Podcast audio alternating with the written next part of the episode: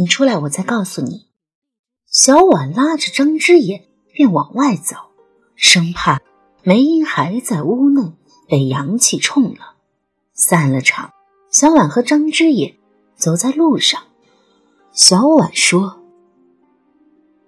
之野，我刚才在台上看到你了，就知道你会偷看我。”张之野笑着，可是笑容有些勉强。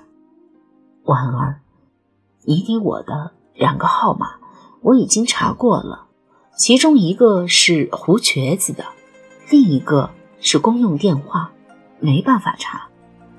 啊？胡瘸子，他为什么要打电话吓我呢？不是吓你，是吓他自己。张之野表情沉重。我已经查到了，胡瘸子的孙子，也就是胡伯的儿子，前几天刚出了车祸，撞断了腿，现在胡家已经是三代残疾了。那孙媳妇儿正吵着要离婚呢，真是祸不单行。车祸。小婉呆住了，那他现在怎么样？没死，不过已经高位截肢，今生都不可能再站起来了。换言之，他成为新一代的胡瘸子。胡瘸子的儿子是胡瞎子，胡瞎子的儿子还是胡瘸子。这一家人仿佛受到命运的诅咒，注定不能健康。正常的生活，小婉突然恐惧起来。君言，你说这会不会是梅姨？我不知道，也许是巧合。因为如果真是梅英报复，那就太可怕了。你想想，这世间有多少不白之冤？如果个个都要报复起来，真不知道世上有多少冤魂在作祟呢？那人类。岂不是很不安全？之眼，我们要不要去找胡瘸子，问清楚他到底和若梅英之间还有什么恩怨呢？你真是热心。张之野微笑着摇头说：“胡瘸子不是好人，还记得在殡仪馆那天他的态度吗？那人太邪恶了，而且他对若梅英充满了恨意。”一定不肯回答你的问题。相比胡瘸子来说，林菊英一定更清楚若梅英的事儿，也更客观一些。我们还是及早出发去上海吧。小婉若有所思的点头。忽然间，之野，如果你爱上一个人，很深的爱上，但是明知道这份爱会带给你痛苦，你会怎么样？张之野。明显的踟蹰，最终答道：“我不会爱上那样的人，我不会为一个不爱我的人痛苦。”小婉低下头，觉得落寞。张之野的回答令他失望，也令他释然，因为他自己也是这样的。他终于决定告别对阿桃的等待。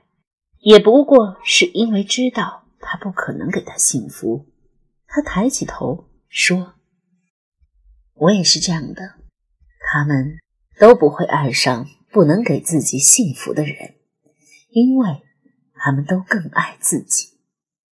梅英那样的感情只属于六十年前，在今天，那已是种奢望。”水溶听到女儿的决定，十分意外。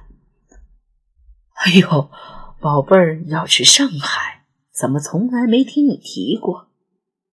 谁说的？我几次都说过要去上海玩了吗？只不过你们一直不放心我自己出门。现在我都已经工作了，总应该放我出去玩几天了吧？妈妈却是有几分猜到。你是不是跟那个记者一起去啊？是呀，不过。不是你们想的那样，我就只是玩几天嘛。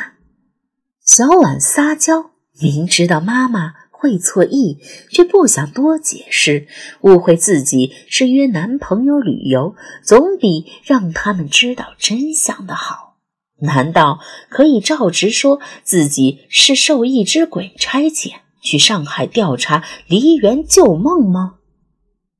还是奶奶最宠他，连连说：“去吧，去吧，都这么大了，还没离开过北京呢。我想你这么大的时候，北京、上海、天津，满世界跑，哪像个你？”十八九了，还没断奶，孩子似的离不开家。哎呦，说的一家人都笑起来。这件事儿也就这么定了。小婉很看重这次上海之行，不仅是为了要调查真相，也是想给自己和张之野一段比较长的独处机会。他说：“不会为一个不爱他的人痛苦。”这使小婉多少有些失落。不痛苦，又怎么叫做爱情呢？还有，若梅英跟着自己在家里出出进进，早晚会惹出事儿来。像是《红楼梦》唱片忽然变了倩女离魂那样的事儿，再多发生几次，老爸一定受不了。除非自己离开家，若梅英。才会跟着离开，就让爸妈和奶奶安静几天吧。半夜里忽然下起雨来，淅淅沥沥的，像一个女鬼幽怨的哭泣。小婉又在讨好东东，百折不挠的拿着一块骨头引逗他。